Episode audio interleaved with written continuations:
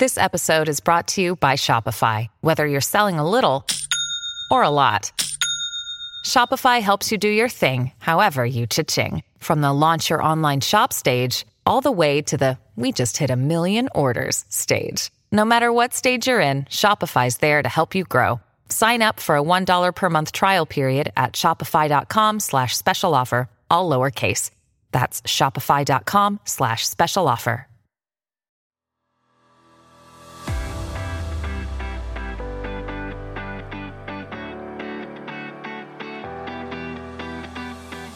Friends. Welcome to Live Boldly with Sarah Schulten Kranz, a survivor, thriver, adventurer, and believer in all things possible. My mission is to guide others to live their life boldly, regardless of circumstances. I believe we all have the power to overcome and lead joy filled, happy lives. Recorded from the trail or in my office, I share inspiring stories from everyday people because we all deserve to be heard. You will also hear from handpicked professionals ready to guide you beside me. Are you ready? Let's do this. Hi, friends. Welcome to another episode of Live Boldly. So, two weeks ago, I released episode one of a two part series in which I interviewed Lisa Valtierra. Lisa has been living with HIV since the year 1991. We had a three hour powerful conversation that I broke into two episodes. In episode one, we covered 1991 until the year 2000. During that episode, we talked about what it was like for her to get that phone call, having to face her diagnosis and share it with her friends, her family, her husband, what it was like to face death, and also having that awakening moment while she was in the hospital realizing that there is so much to live for. Before I talk about episode two, I would like to share a few things with you. If you have not gone in and subscribed to my newsletter, please do so at sarahschultenkranz.com. You will be kept up to date on everything from the book release on November 10th to upcoming programs and speaking engagements and book signings. Also, we are accepting applications right now for our eight week coaching journey and five day co ed retreat in the bottom of the Grand Canyon. If you are ready for hiking, coaching, adventure, gosh, meditation, breath work, transformation, awakening, and just literally leading a new life, please message me, DM me, send me an email at sarah at sarahschultenkranz.com.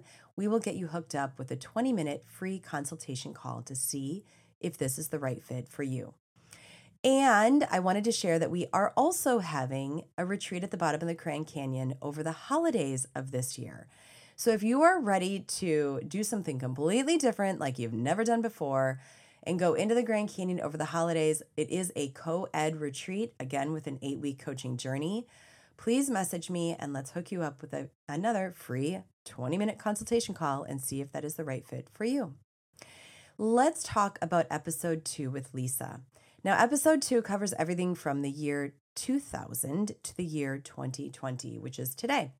We talk about what it was like for her coming out of the hospital, having that awakening moment, and then really walking through the steps to leading a life that she loves today. We talk about what it was like for her to lose her job, hit depression, having uh, going through the divorce with her husband, and then also really realizing that there is so much out there to live for. If you um, if you are ready, please go grab your journal, your pen, your favorite drink. Come on up, curl up, and listen to this conversation with Lisa. It is so awakening. It's powerful. It's inspiration. Um, it is empowerment. It is truth, inspiration, hope, and all of the things that you could possibly want to really make you realize that life is magical. I really hope that you enjoy this conversation, listening to this conversation as much as I did, um, sitting next to her in my office and having this beautiful interview next to this incredible woman. Enjoy. Friends, I do want to warn you that due to the nature of this content, there is some strong language and we do keep it real.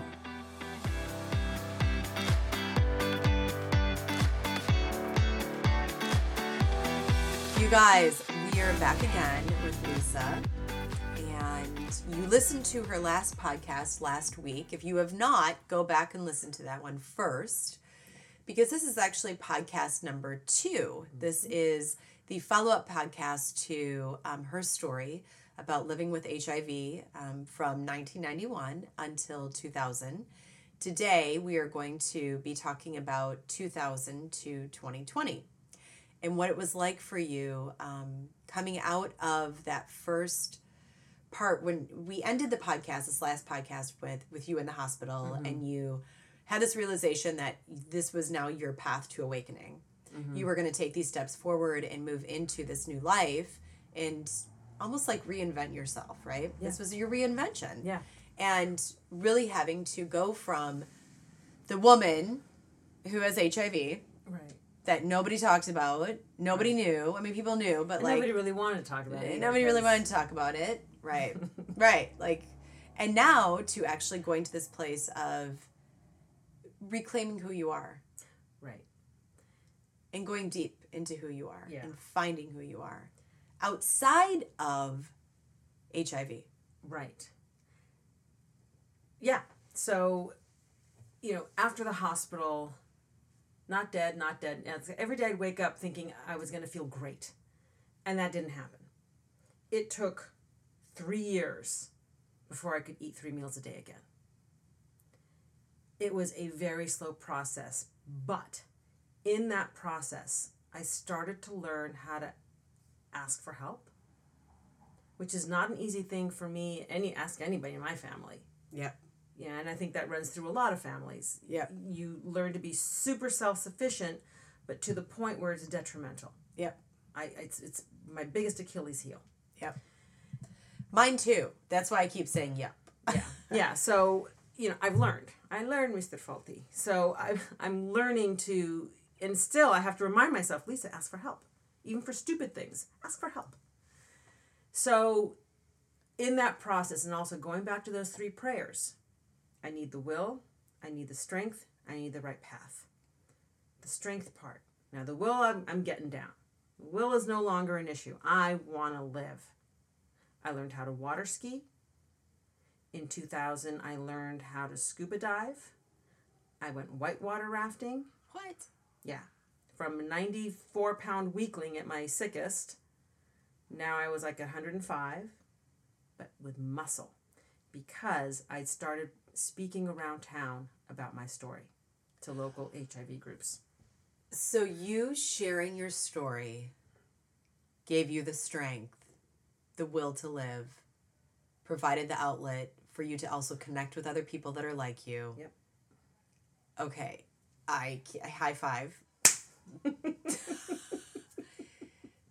that right there is why I do what I do. Yeah. I just had this conversation with somebody uh, two nights ago. Maybe it was last. No, it was two nights ago about this exact same thing. Yeah. Why do you do what you do? And I said I do what I do because it gives it gives harness to my story. Right. It allows me to continue to to um, heal my past. Hmm. It gives me the opportunity to learn from it, to grow from it, to honor it, to forgive myself for it, to hold myself accountable and responsible, while also showing others that they can do the same. Right.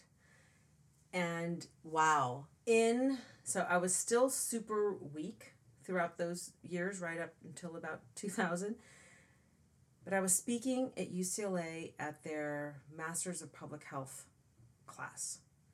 There's this one guy in there who calls me about a week later and asks, "Do I remember?" I'm like, "Sure, I remember you." What he didn't know was that one of my new little prayers to the universe was, "Gee, I really could use some like a physical trainer, somebody teach me how to lift weights because I cannot lift a bag of groceries." That's weak. That's really weak. And I didn't have money to join a gym, and gyms are kind of creepy to me anyway because everyone's like Mr. You know Atlas Tire Man or whatever. Right. And then you walk in. And I'm- I- they- they were intimidating Yeah, to yeah, me. yeah. But I'm thinking, I need help, but I don't have the money to get it. So I'm speaking at this class at UCLA. This guy calls me and he says, I hope you don't think that I'm being rude or intrusive or overstepping, but I've been trained to teach people just like you how to lift weights so that you can get healthier. Wow. I mean, like manna from heaven.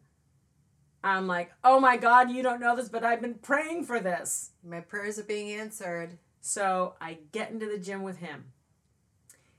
The first day, I get on a treadmill. I can walk two and a half miles an hour for five minutes. And I'm like, whoo, what a workout. Damn, that felt good. I'm like, oh my God. Babies can crawl faster. But I could do it. Yeah. And I'd come back the next day.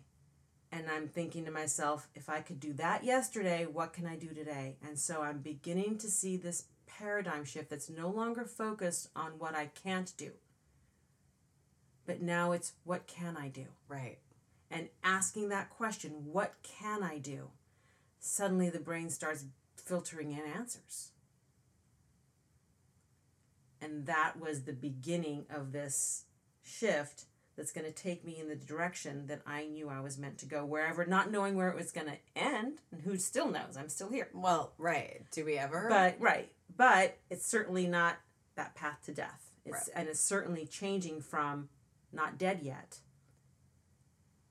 to now I'm beginning to live. goes back to the end of the last episode that we talked about. Mm-hmm. That's the difference between living in constriction and living in abundance.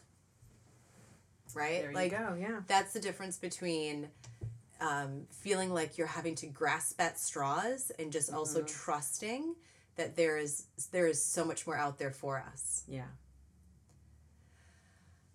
Wow. Yeah, and the Wow. other thing that speaking publicly started doing was it took the power of HIV away. You are no longer I'm no longer the subject. I am now the owner. And I remember telling myself one day if this little fucker isn't going away, I'm going to use it to my benefit. Amen, sister, right there. Amen.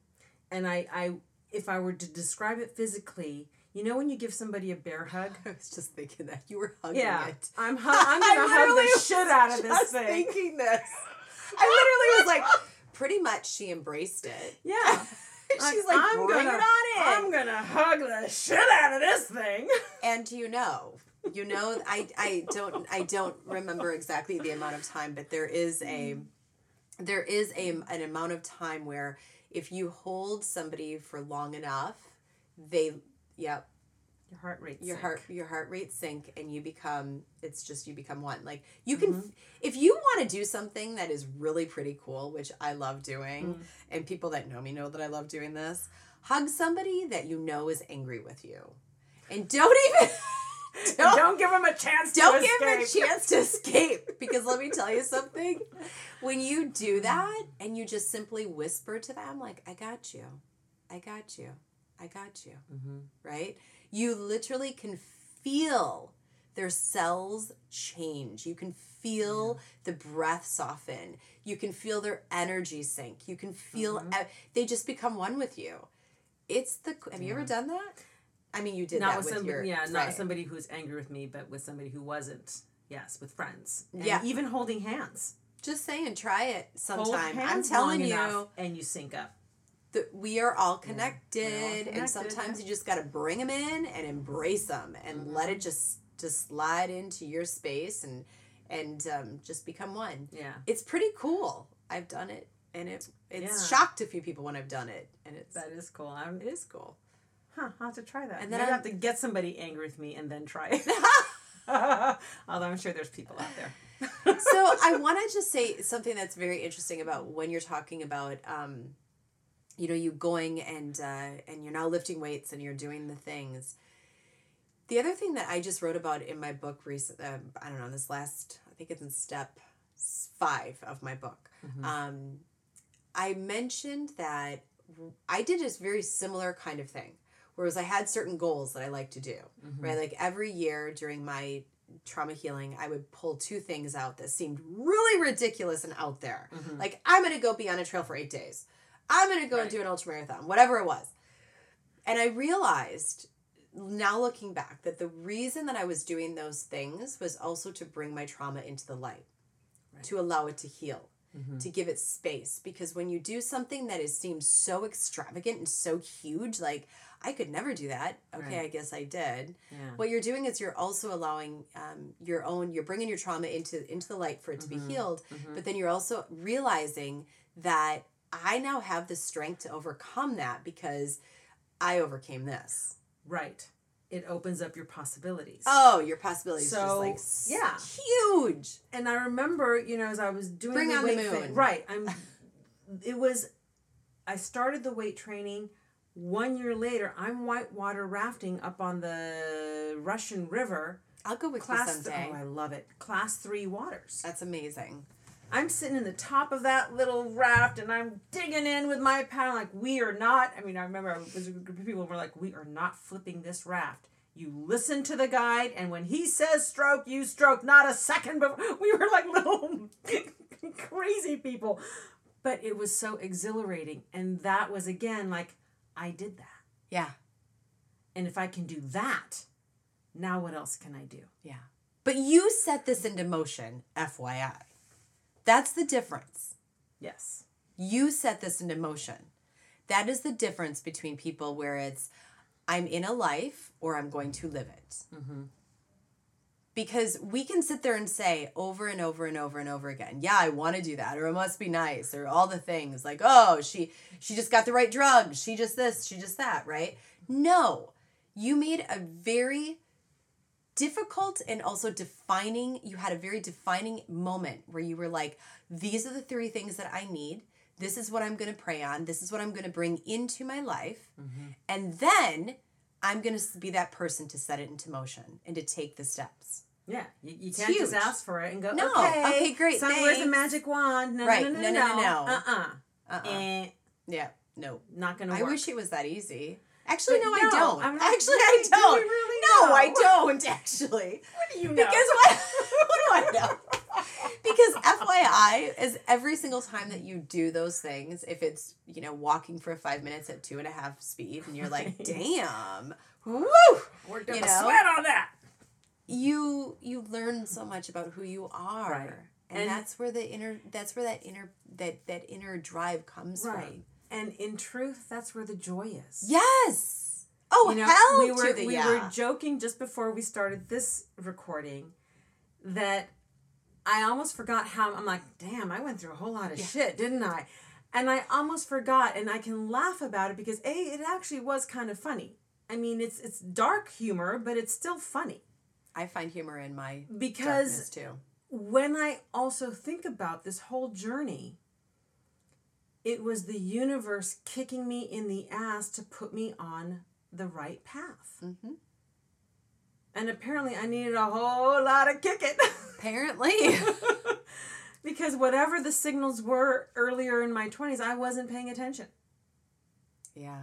Not paying attention, not, oh, you're not going to pay attention to that? Okay, we're going to try this. Oh, you're not going to pay attention to that? We're going to try this. Okay, sweetheart, you you want to live a life? Here we go. Game Get on. ready. Yep. and you better bring your A game because you asked for it. I asked for it. Give me the will, the strength, and put me on the right path. Right. Well, shit. I better hold up my end of the bargain. Yeah. And at one point, it was probably right around 2000, I was really unhappy in my marriage. You know, my, my health is finally getting better. And I remember thinking, hmm, okay, let me think about this logically. If there is a God, an entity, universe, Yahweh, whatever you want to call this energy, I like to think of it as an energy. I don't think that whatever God you pray to wants you to be unhappy, including myself. I don't think that God wants me to be unhappy. Okay. That's realization. And suddenly, like, this was some super revelation. It really wasn't, but I'd never thought about it before. And then I thought, okay, even taking God out of the equation, I thought about my parents and everything. And my parents were immigrants. They faced all sorts of discrimination, even though they were brilliant. And I thought, damn, they did not put up with all that shit for me to give up. Right. How rude. Yeah. How desgraciada, um, ungrateful. How dare I take their journey and their gift of life and treat it like it's not worth something? Mm. How dare I not fight for happiness?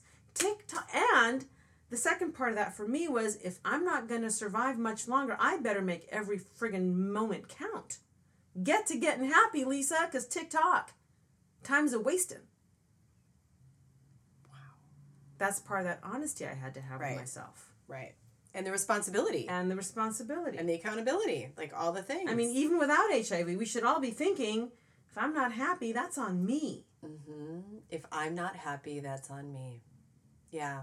It's it how many times do we turn to other people for happiness? Right. And I'm guilty of it. Of course I am. I mean, yeah, we like to we like to be with other people that are happy and of course we do. Right. Like we that's our connection to that. And at the same time, it's on us. Held responsibility to find her happiness and joy. Right. Whatever that Take the meant step. to me. So what was I going to do? So was it, you know, at that point I've had to choose stay married, get out of the marriage. What? What do you want, Lisa? Where's your gratitude, sister? Right. And you know what? It is on me. And also recognizing that everything was situational. Mm-hmm. Even in many ways, the HIV, like that, that is a condition that I had to deal with, but I could change my circumstances and my situation around it. So uh, you know that's that was part of that using it to make my life better. If I'm gonna have to deal with this, then I may as well make money speaking about it, because I'm like I'm not speaking for free. You give me an honorarium. Mm-hmm. I got bills to pay, and I'm worth my time is still worth money. It was worth money when I was working for a corporation. Mm-hmm. Why do you expect me to work for free? Oh, because I've got HIV. Uh uh You want what's in here? You want what's in my head? What's in my heart? You pay me. You had to get there. yeah. You had to do the work to get there. Right. Nobody got there for you. You had to do it. Yeah. And that thought process, all of those things allowed me to get a job that paid. Right. Which is important. Because I had been on disability for almost five years. Right. And you don't want to stay there. Oh, God, no. It was awful. Well, that's your up leveling. In order to get to that space, you also have to Yeah. up level. So, again, using it and that changing my identity, changing, okay, I am no longer that somewhat naive, married, gonna be, you know, that little picket fence kind of gal. That's that's gone, baby, gone. I don't think I ever was her anyway. I know you're laughing. You're like, No. as if ever. No, I, I, I'm only laughing because I get it. No, actually, to be honest with you, I'm laughing because yesterday morning I was pulling weeds out in front, and my neighbor came out and he said, "Hey, I haven't seen you for a while." And we started talking about like my life, and I mm-hmm. said, "You know," I just all of a sudden looked at him and I go, "I thought I would be, you know, married with a white picket fence and like, you know, the the kids and the dog Right. and the things, and I'd just be teaching and." here I am now doing things that I never would have thought Right. I'd be doing. I mean, if I think about 1991, did I ever imagine I'd be whitewater rafting? Or in 2001, going diving in Fiji with Jean Michel Cousteau? You did I with did. him? I did. Because I've dove, I've dove in, I have been in Fiji I was and at I've, his I've been resort, diving. and he happened to be there with his family. what the heck? unbelievable! I didn't get But- that. But again, 1991 to 10 years later, I never would have imagined that that would have been a possibility. But those came about because of that paradigm shift. That Asking the right questions, being honest enough to go, how did I get here? And if I'm here, what am I going to do about it now? Yeah. It's not enough to go, oh, this is my life. Nuh uh. What are you going to do about it? You're going to sit there like a crybaby? Right. Ugh. Nobody likes that. And this is why we met that night in, at the TED Talk. Because I'm the exact same way. Right. Like. Uh, you know, like work through the process. We all have a process. We all have a process. I, I, I fully respect that. We all do. And at some point, we have to feel it to heal it to move through it. And you can, you're only us can make put that into motion. Right. And we have to trust ourselves. Thousand percent. Learning to trust myself. Because clearly I made some fucked up decisions before that. So have I. But, you know, through all these problems, I'm like, okay, I have to trust myself that I can get to whatever the next level is. Well, and trust that you can learn from those mistakes. Right. Like you're smart. You're a smart woman. We all are. Yeah, Like we all everybody's we smart. everybody's smart. We all have brains. Like we all know, right? Yeah. And it's also about listening to ourselves and Right. saying, "Okay, I get it. I hear me. This is where I messed up. Mm-hmm. Moving, moving Right, on. Now what? Now okay, what? Forgive, learn, Forgive, go. learn, go. forgive, learn, go. and sometimes we have to come back and forgive ourselves Oh, yeah. again. A lot. and again lot. and again because we sometimes still fall back into those old patterns because i do i mean i'm Well, guilty because they're ingrained in us. They, they're centuries old. they are i They're- would love to touch on that for a second actually can we because Sure. Mm-hmm. you and i talked about this before we came down into my office to actually record this we were talking about how our lessons are also learned from a gen- from our previous generations Mm-hmm. there are ingrained in our cellular level there are lessons that um, and uh, traumas and addictions that are brought down from generation to generation to generation. So the cool thing is that when we confront and take a look at all of the past patterns of our life, present patterns as well, we not only shift them for ourselves, but we are saying no longer Right. to the past pa- generations and Right. saying, I forgive all of these past patterns that brought me to here, mm-hmm. and we are shifting them for the future. Right. It's amazing, Yeah. It's no longer part of this familial history. right? It's it's it's it's like that chapter. We're, you know, in fact, let's take out those pages and burn them up. Mm-hmm. you did a lot of that. I did. I, to forgive myself, I did a lot of writing things down and literally burning it, very safely. I didn't start any forest fires or anything.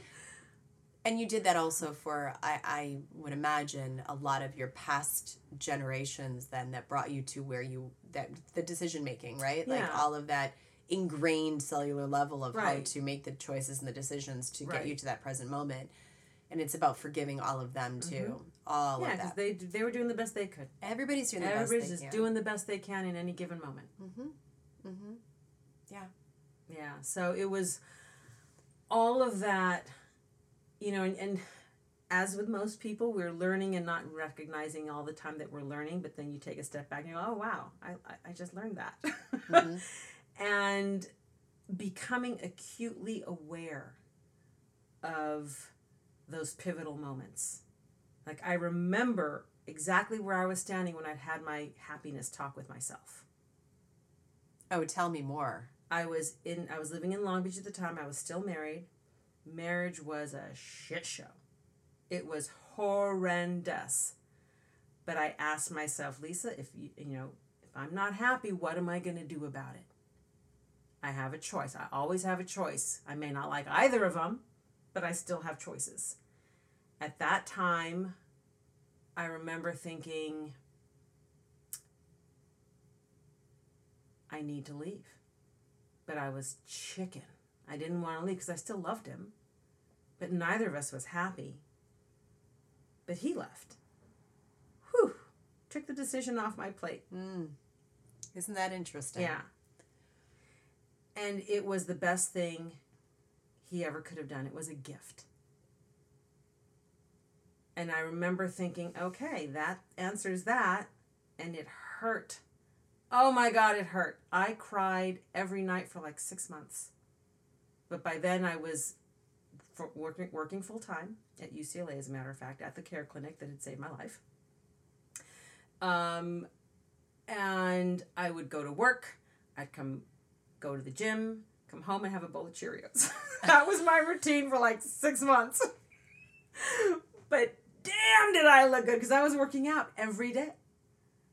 I looked amazing, and I finally got to this point where I was working with that social worker that I Right. that I'd met in '96.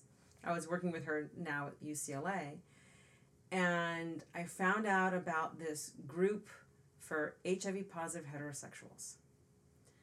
And I had wanted to go with my husband. We were separated, but I wanted to go with him because I knew there would be other what's called serodiscordant couples, meaning one is positive, the other one is negative.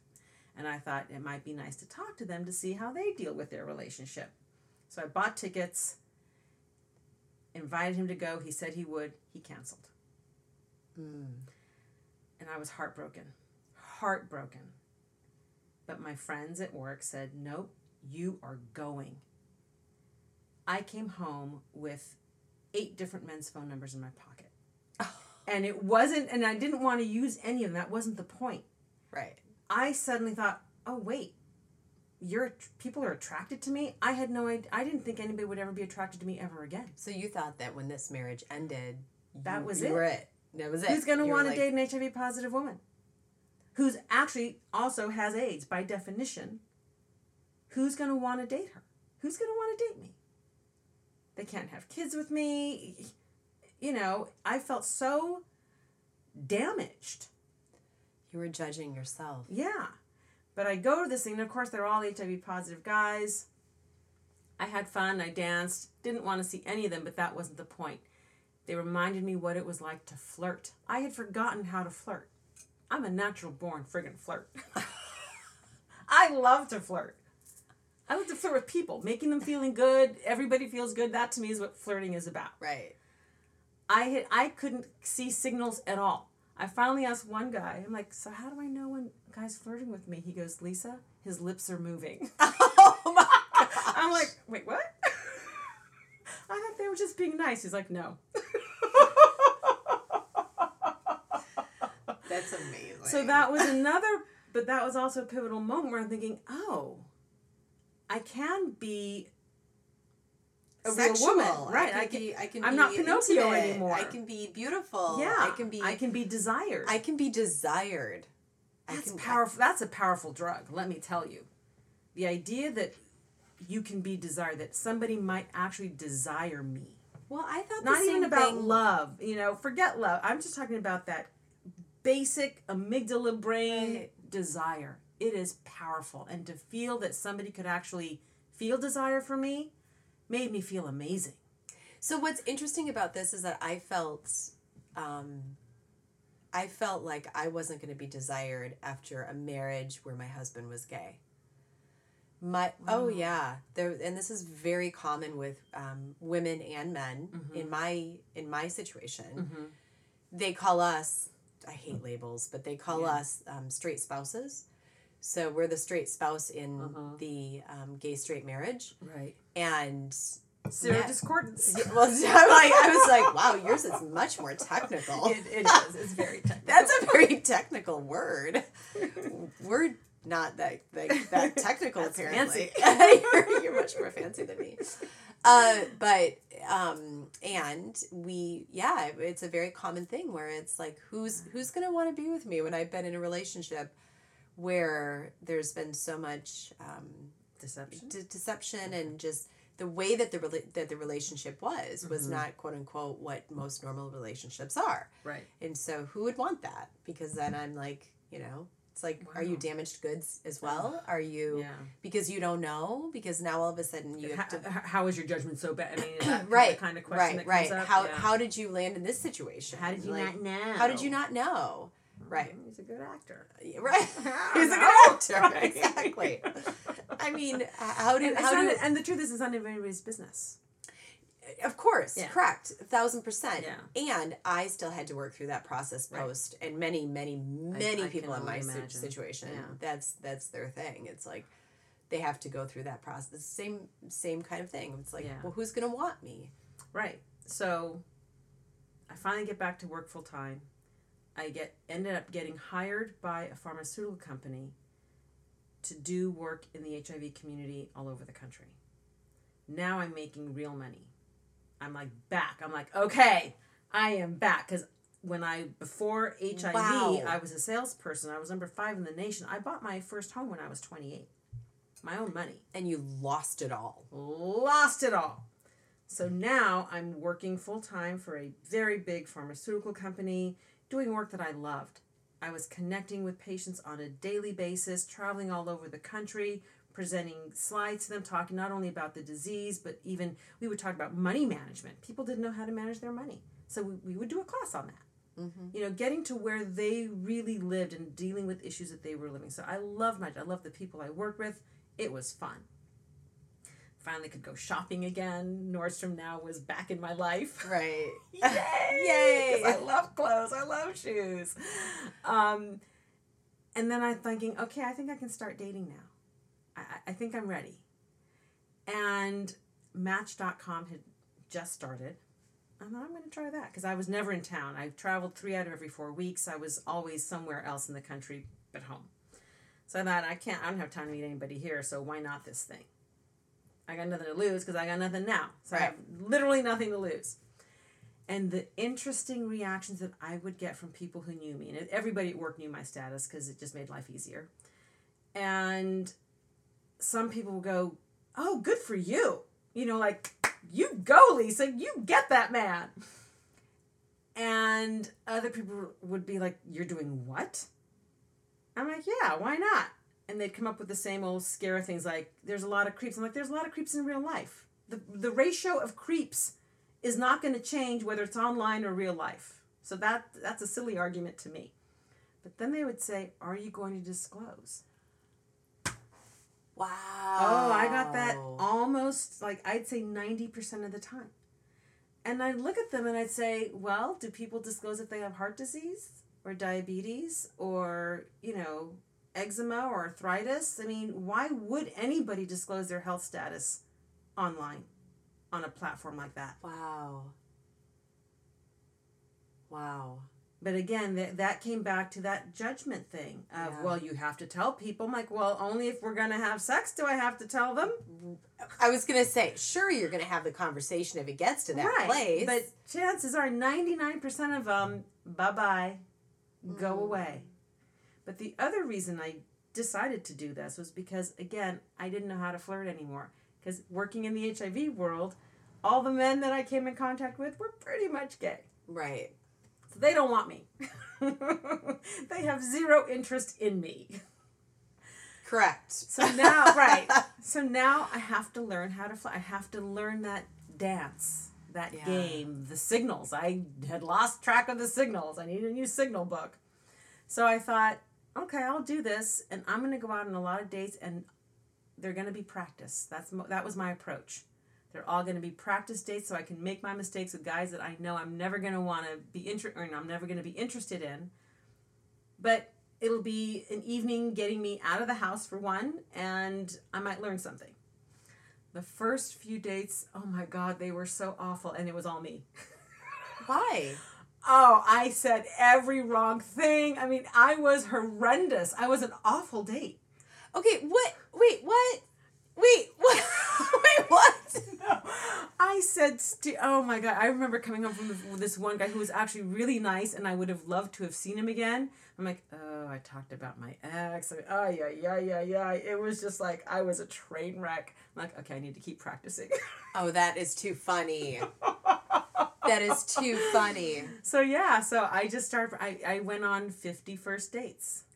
50 In wait isn't there months. a movie or something 50 for uh, 50, that's with Drew Barrymore. She had a brain injury. oh i don't thing. fi- oh, Yeah, I- but there is something there like that, there's yeah. like a whole But no, I, I went watch- on I 50 first movies. dates, and I even had my one of my girlfriends at work had given me a little black notebook because she'd say, "How's it going?" I'm like, "Oh, I'm you know that one didn't work out," and she's like, "How do you keep track?" I'm like, "You know, it is getting a little hard to keep track because on Match people had pseudonyms, and then only if you decided to talk would they give you their real name." But I was having so many conversations that I was losing track of what I said to whom. oh So she's like, Lisa, here's a notebook for crying out loud. So I started writing their online name, their real name, little notes about what we talked about. And as I became disinterested, or if we went out on a date and it didn't work out, I would just X them out, turn the page. And there were usually like five going on at the same time because that's it's a game of numbers. right And I kept that notebook because the guy I ended up dating with for dating for 10 years he was in the book and I had written this one I'm really excited to meet. And I'd forgotten about the notebook until we were moving across the country together years later. But I'm going through the page. I'm like, oh wow, there were, and that was the ones I only kept track of. So it might have been more than fifty. Who knows? But all in six months because I had a goal. I'm very goal oriented. so you did this in six months Yep. And I 50 dates in six months yeah, and while Okay, traveling, I while- am while not traveling- telling you how many dates I had in six months, but it certainly was not 60 I was on a mission. 50. I, my mission that beginning of that year was I want to be in a happy, healthy, loving relationship by the end of the year. Girl, when you put your mind to something, you're like 50 dates in 6 months. I how many is that a week? I don't know. Sometimes it was like four a weekend because I was only home really like Thursday night. You know, usually Fridays through Sundays. I usually I'd get on the plane again on Mondays and be gone till Thursday. I don't even there's there there are There were weeks where I'm times when I had two in a do, day. do I even have the energy for one in a week? Much Granted, less I was younger, so Well, true. And you don't have three kids. So Right, that, no that, kids, that, so that made it a lot like that's a little easier, but still. yeah. But it was it was a second job, but I was I'm determined impressed. because I really wanted, I wanted that in my life. Like, okay, I got, I bought a condo, work was going well, Yeah. you know, money was fine, built, you know, life was good. My health was good. I was killing it at the gym. I mean, I was, it's like that reinvention worked. Right. And you were looking for that one piece that Mhm. it was still it wasn't there. right. And so you went out and sought it, which is amazing. And it's I give you so uh, so many uh so many accolades for that because for a lot of people it's that's scary like it's scary It going scary. okay this is what i'm gonna do now It was scary, but I'm thinking, if I could look at death in the eye, yep then I got this. yep Because again, the worst thing that can happen is that he's not interested. right or you say the wrong thing Right. Oops. Or I'm like, I'm, you know, train wreck of a date. Oh, well, he, I'm never going to see him again. So Right. really, what do I care? What does he care? I mean, I'm not hurting any, I'm not lying to people. That There's nothing. i think that's huge for for you to that's huge is um, you're not lying you're not hurting anybody and you're not lying to anybody Yeah. you're just looking for what every single other person is looking for Right. which is a And what, partner and what each of us deserves Yep. is to love and be loved. exactly intimacy So, yeah. you know, there were a handful of people, not even a handful, like maybe three men that I ended up disclosing to. For whatever reason, they wouldn't they weren't the right person, so fine, but the earth did not open and swallow me up, Yep. You know. Jeez. I- and what year was this? This was in like 2003 ish, yeah. So in two, this was in 2003 and you for the first time said to a stranger and this was from episode 1. For the first time you said to a stranger, I'm HIV positive was in 1995. And this was only in 2003. So only mm-hmm. 8 years later you're all of a sudden at this place where you're having 50 dates in 6 months and disclosing to men that you would you know otherwise like to be with right Yeah, like yeah. be intimate with Yeah. that's huge I never thought of it that way. Hmm. that's huge in only eight years that's less than a decade yeah. Like eight years is not very long and No, not only not. that but you're But I was mostly dead at one point. right you were like mostly dead at one point and then all of a sudden you're doing this and you're traveling around the country sharing your story with people mm-hmm. and inspiring other people and making other people feel also like you're not alone Right. right there's so many That of us Oh. the isolation like you're literally you're not only were going through this awakening process for yourself but you were doing it for so many other people for a huge community. Like and oh you were. And i liked that i'm like oh no you were. And not only that i would imagine that it was also awakening awakening up those people that otherwise thought that this disease was only associated with the gay community. That was part of my personal goal. Yep. Because I remember being really pissed off that it had been so sequestered into this one little realm that was leaving so many other people out of the discussion and ended up creating all this stigma. So my goal was twofold. One to kind of wake up the non-HIV positive community exactly to be more compassionate and more accepting and to recognize that this is really just a virus and you know calm down. You're not going to get it unless you do some very specific things. You have to be do very specific things to get this. It's i mean hepatitis c is so much easier to get. Right. So that was one thing. The other part of the goal was to show people living with hiv that it did not have to rule them that it mm-hmm. did not have to define them that they had it within themselves to change that dialogue, to change that definition, and create it whatever it was they wanted to be. Because my mm. story isn't necessarily all that special. Wow. It is how do people see what, you know, maybe you'll see just a little piece of yourself in me and you can connect with that. And that will be the galvanizing force for you to go out and do you. Yeah. Don't don't copy me, for God's sake. Don't do oh, that. Oh. God, don't copy me yeah, either. God, please, no, no, no, no, no. Please You don't. don't want to do that. No, no, me you have your goals, your life, your brilliance to share, your light to shine. Yep. It's got nothing to do with me. Only in the fact that we might have been in the same room at the same time sharing some stories. Mm-hmm.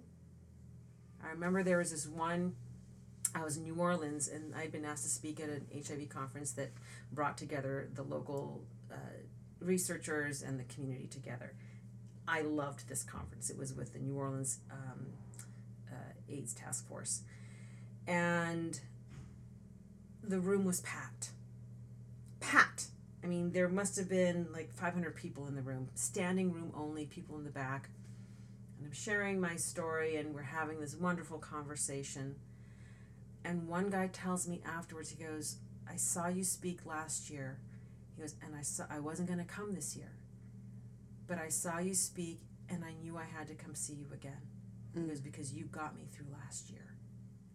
Wow. Oh my God.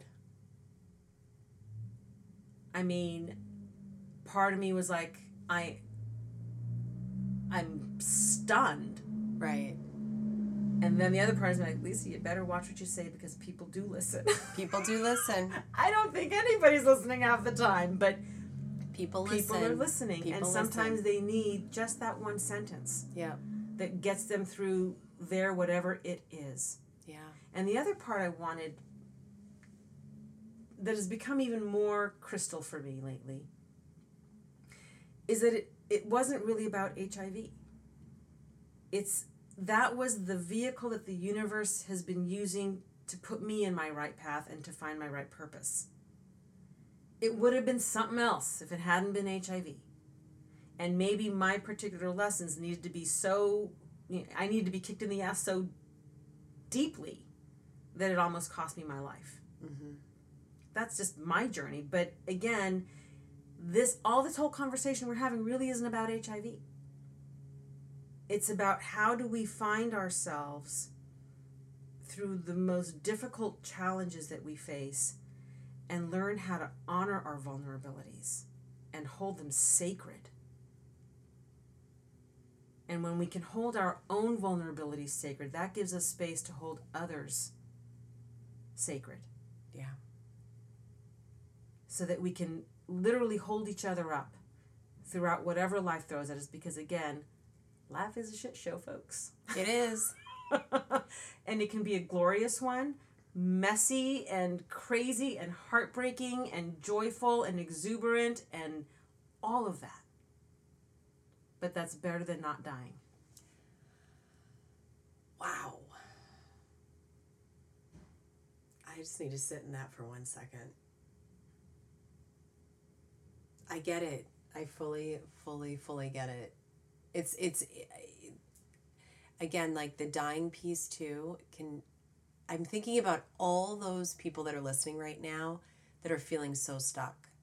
If it's stuck in their relationship, if it's stuck in their traumas, if it's stuck in, you know, wanting to, um, perhaps even wanting to take their life where they're that depressed right and it's it's interesting because there's yeah life is so freaking messy.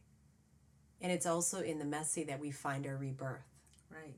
That's where we get the spark. That's where we plant the seed. That's where we that's where we grow. It's in that space. And you mentioned something that is so interesting that i hadn't really thought about until this moment. Hmm. The vulnerability piece. Mm-hmm. Because the vulnerability piece is so important. And i just recently had somebody say to me i don't they sent me this email and they said but crying vulnerability vulnerability was taught to me that it's associated with crying and that it's weak. That when you are vulnerable you are weak. Mm-hmm. Here's the thing though you guys. In vulnerability we find our deepest strength. And until you get to that place of understanding that you have to get that vulnerable with yourself, mm-hmm. not even with others, No. yourself first, Yep. And looking at yourself in the mirror and saying, which is what you did too, mm-hmm. okay, how did I get here? Holding myself accountable, holding myself responsible, looking at all the things that got me to this place at this mm-hmm. moment in time. And do it without judgment, And without judgment Yeah. and with forgiveness. with kindness and compassion. Yeah, compassion. Absolute compassion. yeah. You, and the And forgiveness piece you'll get to. That's it's- like, you know, yeah. you'll get to that place. But especially having been raised Catholic, you know, giving yourself compassion for me was incredibly hard. I felt like such a failure. I'm when I mean when I got diagnosed, I'm thinking I just failed at life. Mm-hmm. I just got a big fat F yeah.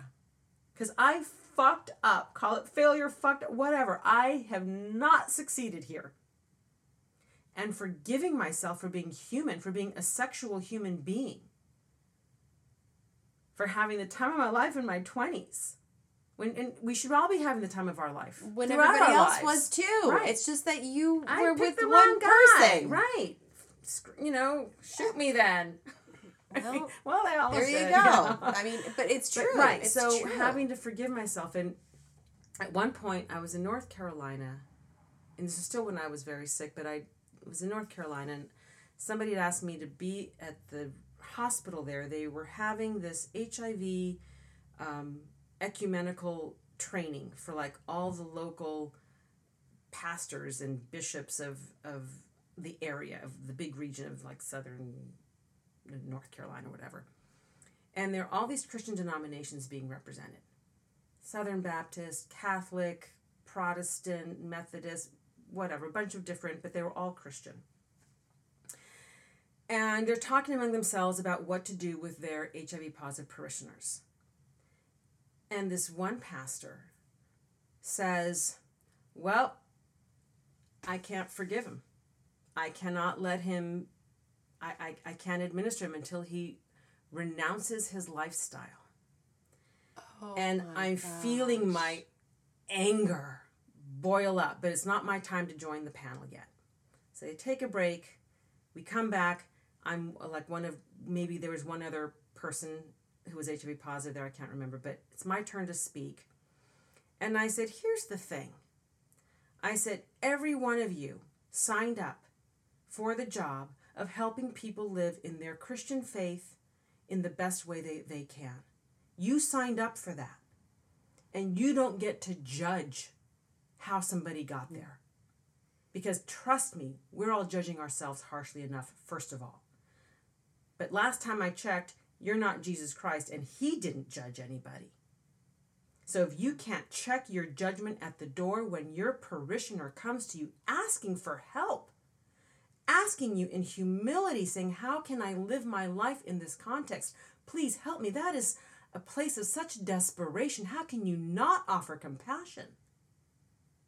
That's how mad I was. I was furious. And he's he got mad at me. I don't care. I'm not here for you to like me, mister. You spoke your truth. But that's what that was part of that this impetus that I have that we have to get to compassion for to. ourselves first and then everyone else. Well, because what ends up happening? We shame them. Right. We judge them. You shouldn't have done You this. shouldn't have done this, you shouldn't- that. Well, this is what you should do. I share this in the documentary. I don't know if I've ever really shared it on a podcast, but when I had um, my first son, after I decided to keep him, right? Like I knew I was going to keep him. There's a whole story with that, which will come out in the documentary. I went to go have him, him baptized at my church, and my priest wouldn't baptize him because he said that unless I, um, it was because of the way that he was brought into this world. And I understand something though. Understand something. Even me sitting here saying this, I don't, and this is going to sound really crazy to some people. Uh-huh. I don't hold judgment on that priest. I really don't. Um, I picked myself up and said, "Fine, then I'm going to go get another I'll priest." find another priest to do it." That's what I did. I literally was like, okay then. Okay. Fine. person. You want to be that way. Yeah. You don't get to judge me, and I'm not going to stand here and allow you to judge me Right. because that's only going to give power to you and Right. your words. Right. So fine, I'll go get him baptized somewhere else. Yeah. So I did. And I found another priest and I I asked him, I said, "Can you will you baptize him for me?" And because and he Mm-hmm. he was floored by it. Um, by the fact that they wouldn't baptize him, but um, whatever. yeah, whatever. I mean, it's just like literally like whatever. And I, Bad, ser- bad service. Look, we have we have bad service everywhere. right. And I wasn't going to let that one person Yeah. hold me back from doing what I felt back then in my faith was what I needed to do. Um, and I, I actually, to be honest with you, forgot about a little bit of that until my sister in law brought it up recently, and she was like, "Do you remember when?" And I was like, "Oh Yeah. that's right. That did happen. That did happen. There's just been so many things." Oh yeah, that happened. Oh yeah, Oh that yeah, that happened too. There's just been so many Remember that shit show? Yeah, I was like, oh, add to it. That was like, I know. that was just one of the one of the you know I mean, really, these things are one of the many. They really are comical when you. They really are. it. And you know what's really crazy is that back then I didn't even it, I- was in so much judgment from people that I was just like, oh, okay, there's another one. Mm-hmm. What whatever. Yeah. Like I'll just figure out where to go then. Go ahead, you know. Nowadays, I would Yeah. I would be more than happy to post it on social media and say, Exactly. "Hey, that's not right." Yeah. Back then, we just couldn't do it like that because Yeah.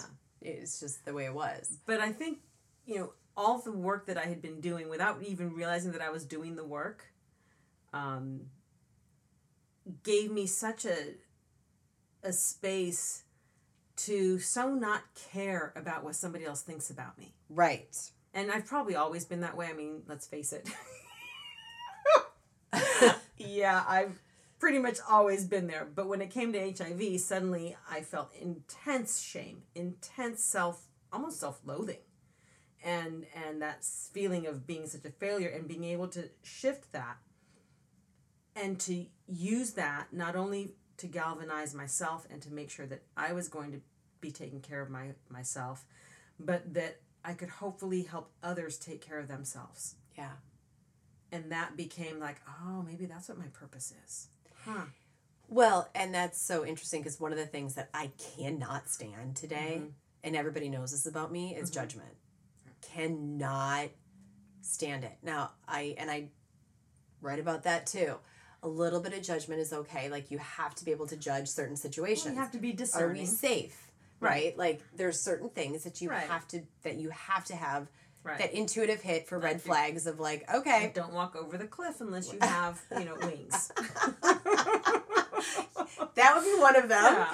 Yeah. and I really cannot stand judgment. Yeah. Because at the core of who we are, every single one of us on this earth, we actually are simply human beings Right. with a heart, soul. Like we all have that same thing, Mm-hmm. right? So when we can see each other for who we truly are, it, there, I mean, how much more simple is life? Right. And Like, the truth really? is, and, and the truth is, we're all freaks. In Yeah. one form or another. Just let your freak flag fly because why not? Because because our freak flag fly. That's good. I mean, why not? Right. Because what are you going to do? Get to the end of your life and go, well, yeah, I wish I could have gone salsa dancing even though I didn't think I could do it. I mean, no. Go. Because what's what's the point of waiting? Yeah. What are you waiting for? I still what am do- I waiting for? I still to this day do two things every year that scare the shit out of Good me. Good for you. Yes, this year that was my yoga retreat was one of them. Oh. I know that sounds really like, but for me, I had never Yeah. done yoga, and so I was like, I'm gonna try yoga. In fact, I need to take singing lessons because Well, there I you know go. I don't sing well, and singing poorly in front of people scares the a. I don't want to offend them. I'm like, oh, nobody wants to hear that. Why would I be offending people on purpose? That's mean. oh, So I come gotta on. take lessons. Oh no. Mm-hmm. well, I'll share my second one when I do it at the end of the year. I'm not sharing okay. that quite yet, but it's Yeah. coming. It's But, coming. Yeah, so my I realized that my purpose is truly to help other people live their lives to the best of what makes them brilliant. To help them shine their light. That gives me incredible joy. So when I've had people over the years come up and say, a few people have actually told me I saved their lives. Mm. I believe that. I'm like, thousand, thousand, thousand percent believe that. that was intense. Yeah. And also so incredibly joyful. Yeah. I thousand percent believe that. because when one of the decision tools when we have to make a judgment one of the things i ask myself is at the end of my life am i going to care if? And you can fill in that if with whatever. At one point i was still married. My husband wanted to get those big screen tvs when they were still monstrously huge. Mm-hmm. I didn't want one. I was fighting fighting fighting and then i'm like why am i fighting about this? And i asked myself at the end of my life, am I going to care if we had a big ass TV in the living room? And I thought, no. Why would I care about that?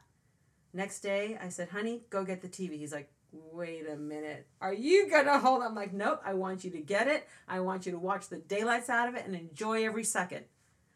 Oh my God. It was such a beautiful way to just get out of that tension and that argument. So now, whenever there's a thing that's bugging me, I ask myself that question. And if the answer is I'm not going to care, then let it go. Mm-hmm. It's it's because it's not at the end of our lives. None of us is going to care about the vast majority of the shit we think is important. Mm-hmm. It's going to be, did I give enough love? Did I get love? Was I present? Did I spend enough time with the people I care about? So true. That's it. Just for me. Simplicity. Simplicity. There are a few people right now, and you know who you are, where mm-hmm. I am sending this podcast to, and you guys need to listen to that piece because we get so caught up in the complexity of life mm-hmm. that we forget to slow down Yeah. and to simply lead the simple one that we actually really truly want. That's what we crave. Yeah, and the busyness of life can be absolutely overwhelming. I get caught up in it all the time. I do too. You know, of course we do. It's the society we live in, it's the structures that we are in right now. But when I find myself getting like, oh crap, then I'm like, okay, Lisa, is this going to matter tomorrow, next week, next year, at the end of my life? You know, I kind of go through that. I'm like, okay, it may have some urgency. Okay, fine, handle it. But don't get crazy about it because a month from now, no one's going to care. Well, and the other thing is, is that when we get into that place of um, going back to that constriction piece, we go when we go to that place of just like, we, we really do feel constricted too by Yeah. all of the things. Our we, breath gets shorter. br- and- everything like yeah. our breath, like everything within us changes. Our blood pressure changes, and we also do not allow ourselves to open up to the possibilities of what's really there, Right. the vast possibilities of what's there Yeah. And that is that constriction like i said like if it's in relationships or whatever it is. Mm-hmm. so you ended up divorcing your husband Yeah, so he left me, but after you. about a year, I you know was holding off, holding off, started you know having fun, and then I thought it's time to get a divorce, and I handed him the divorce papers, and he looked at me and he's like, "Wait, what? I thought we were just separate." I'm like, "You haven't wanted to spend one minute of time with me. You've made dates you've canceled every single time. I get it now. You don't want to hang out with me. Okay, so here you go." And he had the nerve to say, but I thought love was forever. I look at him like, love is a verb, and you haven't loved me in ages. Hmm. And I'm no longer giving you power to hurt me. I'm done. I'm done. And that was that. And with my next boyfriend, I said, just so you know, when I say I'm done, it's not a negotiation tool. By the time I get to the point where I say I'm done, that means that I have exhausted every single possibility to keep this going. Just letting you know. i'm so glad that you did not say i'm done to yourself Thank you. I'm glad too. And that never thought, thought never really crossed my mind. Somebody asked me recently, a guy I was dating last year, I told him the story and he had a lot of questions and he goes, he assumed actually, he goes, oh, and I'm sure you when did you contemplate suicide? I'm like, what? I never contemplated. He goes, you didn't? I'm like, no. That never occurred to me. I thought I might die, but because of the stupid virus, not because of me. it honestly never occurred to me. And I'm really glad it didn't. Yeah. I'm really glad it didn't. Wow. Because then I wouldn't have gone diving in Fiji.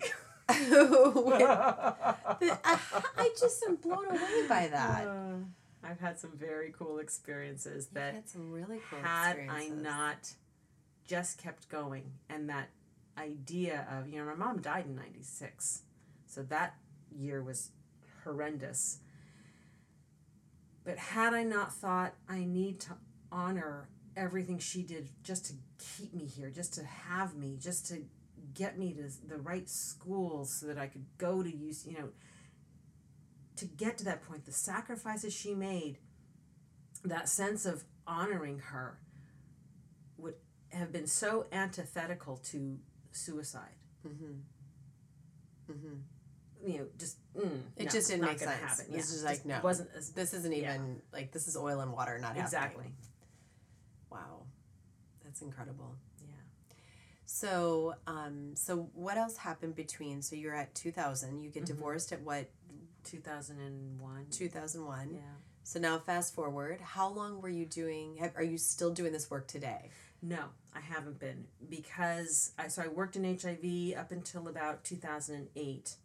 A little bit after that, but not much. Not to the level I had been because I changed jobs.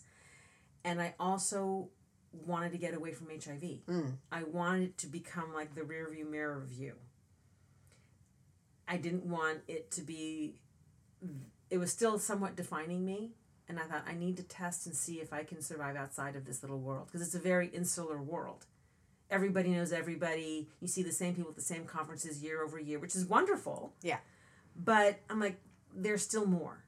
And I want to see if I if I can, if I've got it in me cuz right now it's still defining me, so I left it and I went to another big company in, pharm- in the pharmaceutical world. I ended up doing things that I again never thought I would do. Met wonderful people. Now I have friends all over the East Coast, and it opened a whole new chapter of stuff. So it HIV became like a little speck of dust on my shoulder. Uh huh. My health is phenomenal. It's you know. If I have to disclose to somebody, it's a very rational conversation. It's undetectable, is untransmittable. People get it. Now I can pull up the CDC website, just type in U equals U and see what comes up. And they're like, oh, yeah, the World Health Organization, this is now World Health Policy. Undetectable virus means it's untransmittable. My virus has been undetectable since I think 1998 or 9 because I take my meds, because I have the strength to do what I need to do to live. Right. There you back, go. right. It all goes back. all goes back to those three wishes. Wow. I do what I got to do so that I can get to my next level. So leaving the HIV world was my way of also reclaiming and finding out what else can I do. Mm-hmm. If I can do that and be successful at that, now what else can I do from a professional perspective?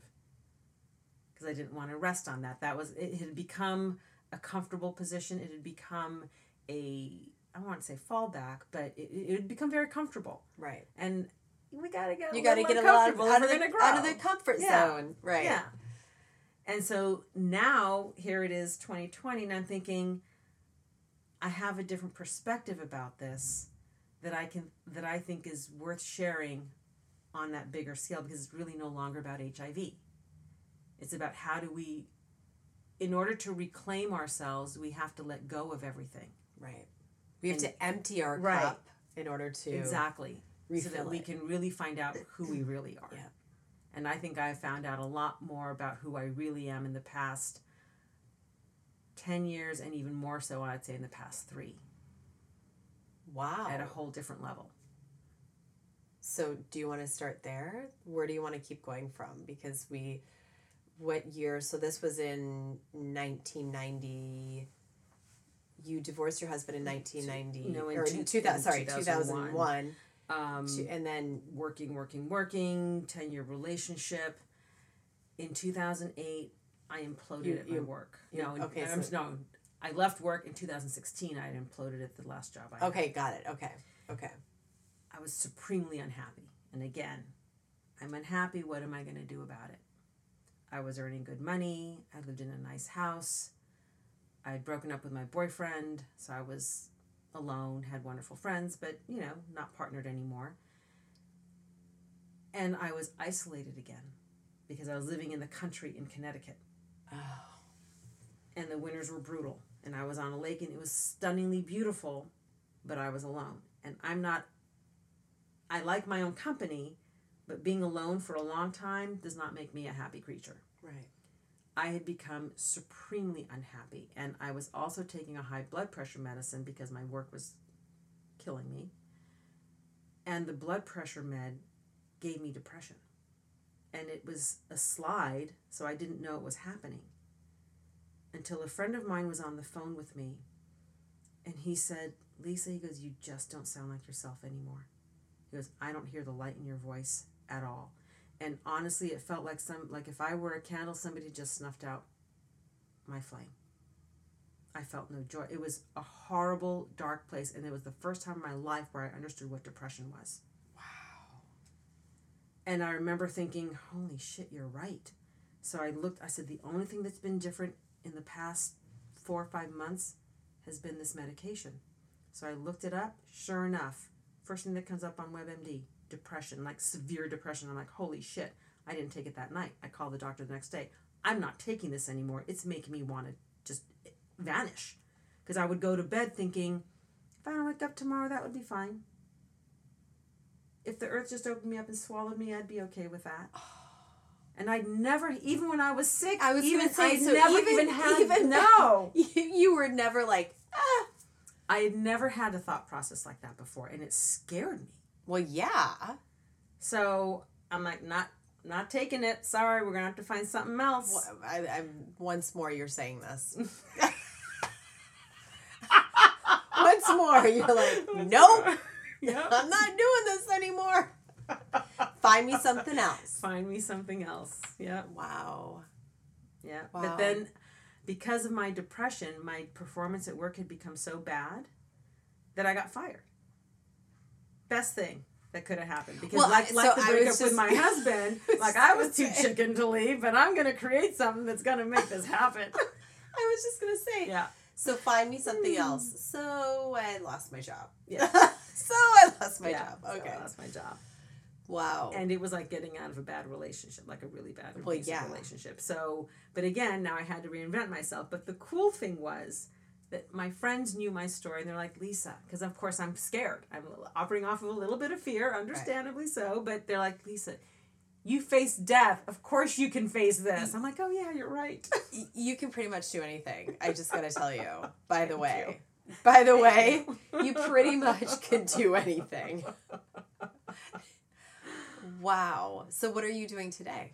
So now I'm working um, at an agency and working in the healthcare sphere, looking at social determinants of health and how this particular company, and even on a larger scale, how organizations can be part of the solution so that we look at what determines health for people that's based on where they live, the environment they live in, access to healthy food, all of those much bigger issues that are often determined by policy.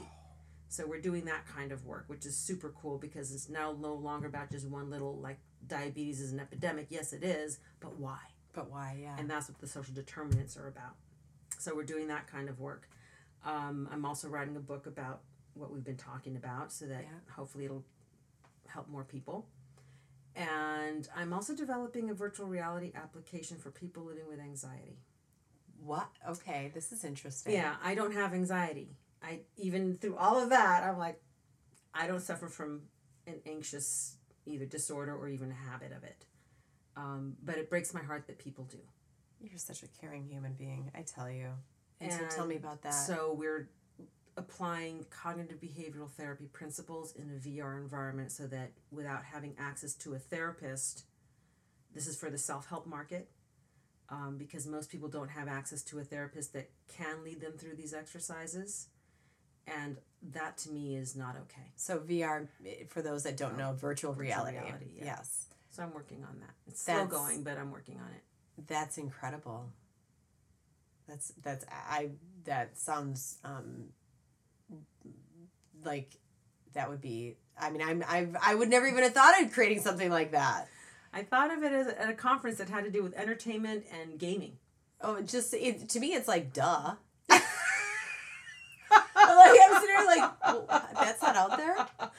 Not real. There's a lot of there's a lot out there, but nothing quite like this. And Of not course. for this, and not for the self help market. Of course, because I don't that. want pe- and also we want to do it in different languages because there are cultural stigma as you know, like I said before, as a Latina, I never thought to go see a therapist when I clearly needed one. I certainly could have used the help of one, Me too. but it didn't occur to me. So for a lot of people, there's cultural stigma, there's personal, st- whatever. I don't care. I want those barriers to be removed. Yeah, well, as they should be. Yeah. As they should be. I mean, I didn't have one either, and Right. um, not until six years ago when I found out about David. Right. So I mean, sometimes I wonder, could I have gotten to this place sooner if I had had that kind of help?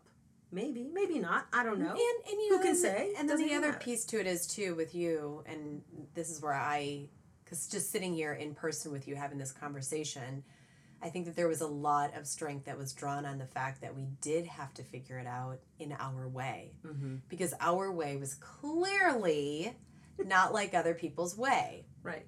And by that sense, we can help others to go through it in a different process than what most people would, quote unquote, think they should be doing it in Right.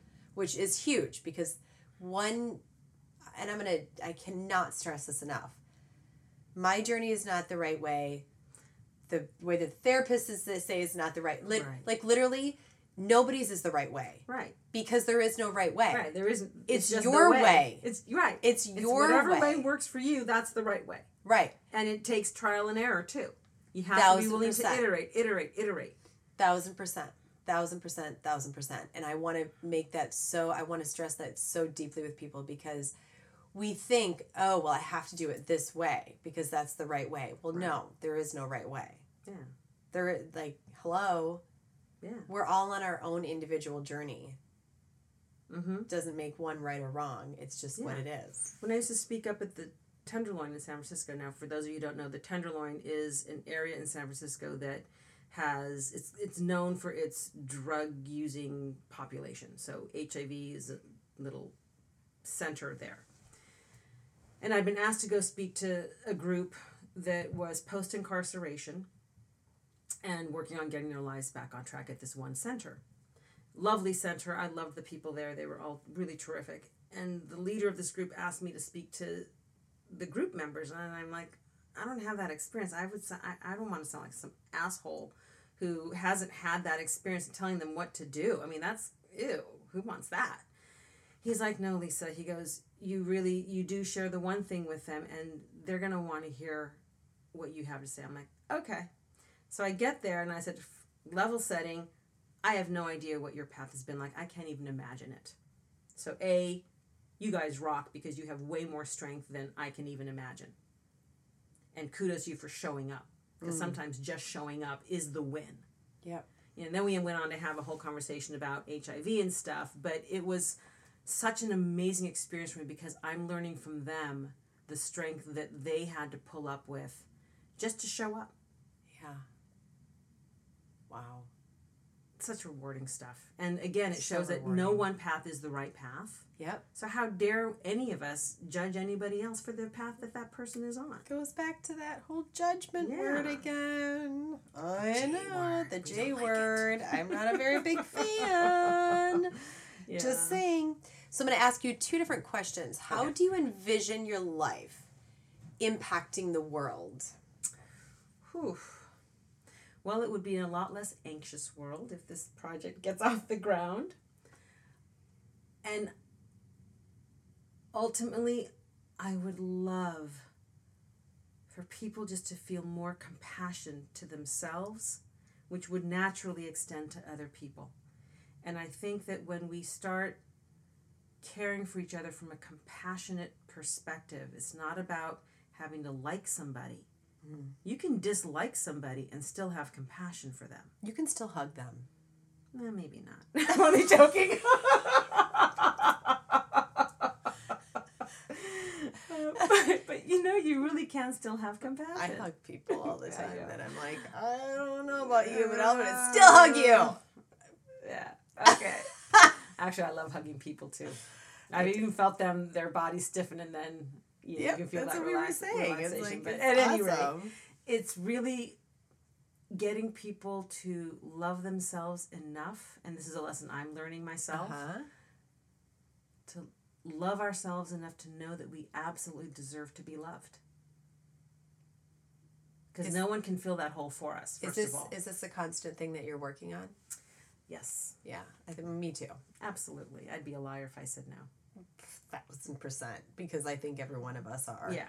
So that's what Yeah. so people that no, I'm They'd like, uh, actually, "Liar!" you're lying. Yeah. because we're all. This yeah, is of a course con- I'm working on There's it. a, all the of course. I get some days are great, some days not so good. You know, if I'm looking at a continuum, it's getting better. If that was a test question, you passed. Yay! I love doing well. I'm not, I'm not failing anymore. That's awesome. I'm not failing anymore. You're doing great. Okay, so what have been your greatest lessons um, in these years from you know 1991 Whew. until I'm asking you some pretty big ones here. yeah, you are because there there's a things that there's so many lessons. The greatest, But the the greatest, greatest ones- lessons. um, learning that the universe has me. Mm. Because at one point, I'm sure I felt the universe had abandoned me completely by, uh, here I've got fucking HIV and I'm dying. But learning that the test wasn't HIV, it was what am I going to do about it? Oh. Mic drop. Yep. That would be it. Yep. Yep. What am I going to do? What are you gonna do? Pick a plan. If it doesn't work, adjust. Yep. Make a decision and make a decision. Oh, for God's sake, like even in business, we need to analyze it. Paralysis by analysis, it'll kill you. Uh huh. Make a decision. It might be the wrong one, but you can make another decision after that. Yep. Get in motion. Right. Do something. Yep. Get on that treadmill. Two and a half miles an hour, five minutes, fine. Do it. Because the next day is going to be something different. I just love you. Seriously. We we're hugging. I know you guys can't see that, but we're hugging. Like literally. It's I I thousand percent amen. Thousand percent. So can I ask you one last question? Absolutely. Okay, so one last question. What is your life like today?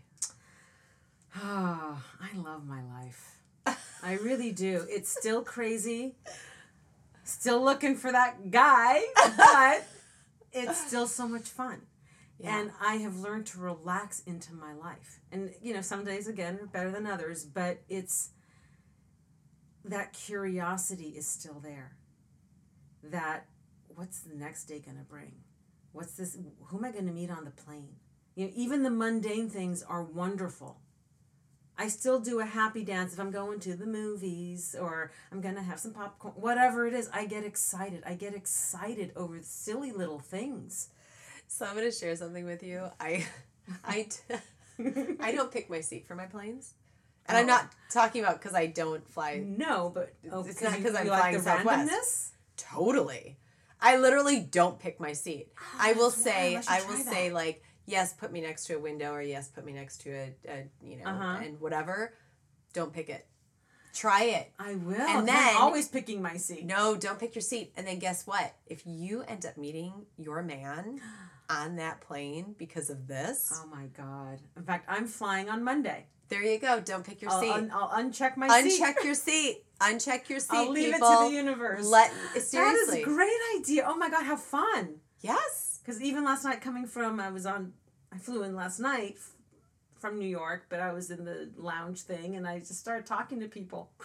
I mean, It's so I- fun. Here's the thing. I I, don't care people. if I sit in the middle seat either. Like it doesn't bother me. I'm like wherever I'm supposed to be is where I'm supposed to be, Yeah. right? So that's why I literally don't pick my seat. Uh I'm gonna try that. Uh-huh. I love that idea. It's so much fun. and the other thing I'm doing is asking help of strangers. Even like Oh, putting my bag up. I, I'm capable of doing it because I've been bo- oh I'm boxing now. Oh, it's oh, that's so much fun. Wow. I'm a boxing cool. yogi. A boxing yogi. That's awesome. That's awesome. Seems like it doesn't make sense, but apparently it, It, does. it does. That sounds good to me. Yeah, but so I'm capable, but I'm thinking, you know what?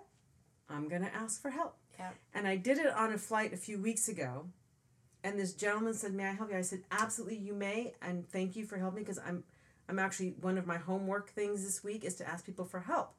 So he put it up joyfully. It seemed. After the flight was over, it's time to get the bags down. The man behind me had heard that little conversation. He goes, "Can I help you with that?" Oh, I He goes, love "I'll be part." I'm like, "Oh, thank you. Yes." See, we all okay. So you bring something up here because when we ask for help, we are also giving the other person the gift of Helping. helping. People want to be a part of that. Mm-hmm. They actually want to help you. Yeah.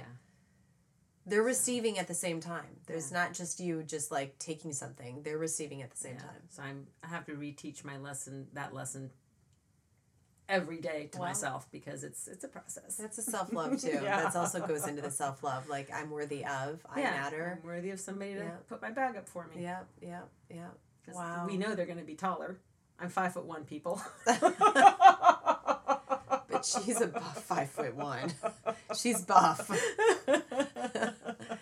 That's that's that's uh, awesome. yeah. So no, life is really good right now. I'm really I'm involved in work that is meaningful, and that's, whew, That's everything. that is a gift. Mm-hmm. Yep, it is. It is. Yep. Yeah. I'm And so happy hanging that out you're here. Me too. So, um, is there anything else that you would like to share with our listeners? You know, I mean, I'm hoping that you've all enjoyed this. I'm hoping that you have found something that is relevant to you that you can use for your own benefit. And I want to kind of say, like, get selfish Mm. with what you need and ask yourself, you know, what's it going to take for me to be happy and know that that's on you. The good news is it's up to you. The bad news is it's up to you. That's so true. yeah, you have the power. Oh, you got the power. Oh, what are you gonna do with is that? on you. Yeah, what are you gonna do? But hopefully, this has been fun and Yes. and find that joy every day. You know, I walk around with my camera on my phone open most of the time because there's always like some beautiful light. I've caught a dragonfly posing for me once. He let me take like 60 pictures That's because I was paying attention and looking for the joy. yeah. And ask for it, by the way. Right. Like ask for it as well. Like from the universe, from like like go outside in nature. I do that all the time Yeah. in nature. I'm like, hey, yesterday I think I told you maybe I didn't, maybe you don't know about this. Mm. I was having I was in a funk yesterday, so I grabbed my board, went to went Yes, on the did. ocean. Oh, the abundance. Yeah. the abundance. I went out into the ocean, took went four miles out, flipped my board in, had a little conversation with myself, got in, and then pulled my board up. And my whole thing was that I was feeling I was feeling constricted, like you know, of just life Scarcity. scarcity. Pull my board up, and two guys walk up, and they had just got done fishing, and they're like, "Can I give you some fish?" That's so cool. It's so cool. So they gave me a bag of five mm-hmm. fish. fish from heaven. Fish man. from heaven. I was like, abundance. It's okay to ask. And it's, it's- okay to right. ask. It's okay to ask. And if we don't ask, who's gonna know to give it to Yep, us? exactly.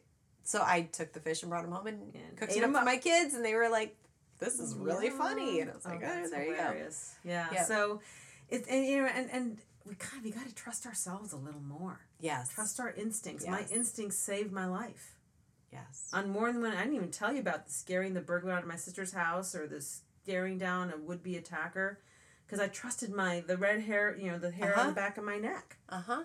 Uh huh. But all of those things, trust trust the the journey you're on, even if it's hard. Yeah. Dig in. Dig in. Yeah. Live And live. and just live. Yeah. You're so beautiful. Are Thank you for being here. My pleasure. And um, I'm sure down the road, I have a feeling that we will end up doing some magical things in this lifetime together as we are right now. And um, there is so much more ahead for all of us. for all of us. Yeah. Thank you. Thank you, Sarah. Thank you, hon. Friends, thank you for listening to the Live Boldly podcast. I am grateful to have you here, and I would love to invite you over to sarahschultencrans.com to grab my free seven steps to a joy filled life. I share these seven steps from my own heart, soul, and experience. These steps transformed my own life from victim to survivor. Also, please, let's all be a ripple effect of change in today's world. I ask of you to please share this podcast with others that may need to be inspired or who need to hear from others going through where they are right now. To grow this podcast, please leave an iTunes review, go to my Instagram or Facebook page, and let me know what you think. I love hearing from each and one of you. I love sharing your thoughts, messages, and inspiring words. Because we are not alone in this world, friends. Let's keep the ripple moving. It begins with each one of us. I love you and have a great remainder of your day.